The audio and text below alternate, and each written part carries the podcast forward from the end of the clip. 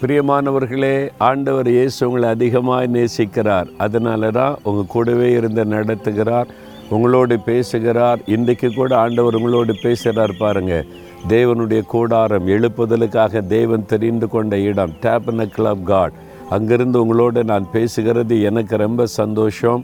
நீங்கள் இந்த எழுப்புதலுக்காய் தெரிந்து கொண்ட இடத்தை நீங்கள் அறிந்து கொள்ள வேண்டும். சரியா? இந்த நாளில் ஒரு வேத வசனத்தை ஆண்டவர் உங்களுக்கு ஞாபகப்படுத்த விரும்புகிறார். சமாதானமாக இருக்கிறீங்களா? உள்ளத்தில் சந்தோஷம் நிம்மதி இருக்குதா? அந்த ஆத்ம அமைதி. எப்போவுமே எல்லா காரியத்தில் இருக்கிறதா யோசித்து பாருங்க. இல்லையா?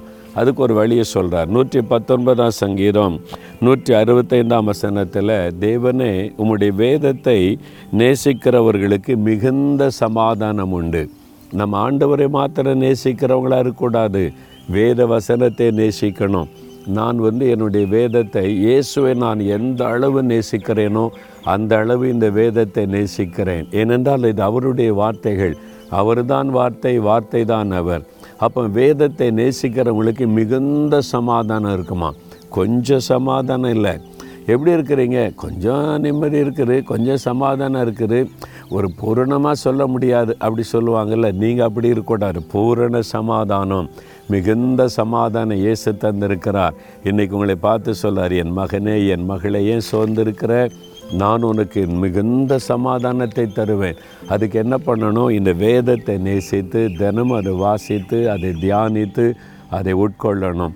இந்த வசனத்தின்படி நான் வாழுவேன் எனக்கு கிருபை கொடுங்க. நீ ஜெபிச்சிட்டிங்கன்னு வைங்களேன் பெரிய சந்தோஷம் உள்ளத்தில் வந்துடும் அதுதான் நிரந்தரமான சமாதானத்திற்கு இன்னொரு வழி. ஆண்டவர் சொல்லி கொடுத்துருக்கிற வழி சரியா? அப்போ வேதத்தை நேசிக்கிறீங்களா? இன்றைக்கி வாசித்தீங்களா? அதான் வாக்கு ஜீசஸில் நீங்கள் தினம் ஒரு வார்த்தை சொல்கிறீங்களே இது போதாது. இது நான் ஒரு வார்த்தை சொல்லி உங்களை உற்சாகப்படுத்துகிறேன். நீங்கள் ஆண்டோடைய பாத்தில் போய் முழங்கால் படியிட்டு வசனத்தை வாசித்து பாருங்க நீ காலையில் நான் முழங்காலன்னு வசனத்தை வாசித்த உடனே எனக்கு ஒரு பெரிய சமாதானம் வந்துட்டு. அந்த சந்தோஷத்தோடு தான் உங்களோட நான் பேசி கொண்டு இருக்கிறேன். அப்போ அதிகாலை எழும்பி நீங்கள் வேதத்தை அப்படியே வாசித்து தியானித்து அப்படியே சந்தோஷமாக அப்படியே பிரசன்னத்தில் துதிக்கும் போது ஒரு பெரிய சமாதானம் மிகுந்த சமாதானம் வந்துடும் பார்த்தீங்களா அந்த சமாதானத்தை தேவன் உங்களுக்கு அருளி செய்வார். தகப்பனே நாங்கள் மிகுந்த சமாதானத்தோடு இருக்கும்படிக்கு எங்களுக்கு தந்த இந்த வேத வசனத்திற்காக ஸ்தோத்திரம். இந்த வசனத்தை நாங்கள் நேசிக்கிறோம் அதை வாசிக்கணும் தியானிக்கணும் அதன்படி நடக்கணும் எங்களை ஒப்பு கொடுக்கிறோம். இயேசுவின் நாமத்தில் ஜெபிக்கிறோம் பிதாவே. ஆமேன் ஆமேன்.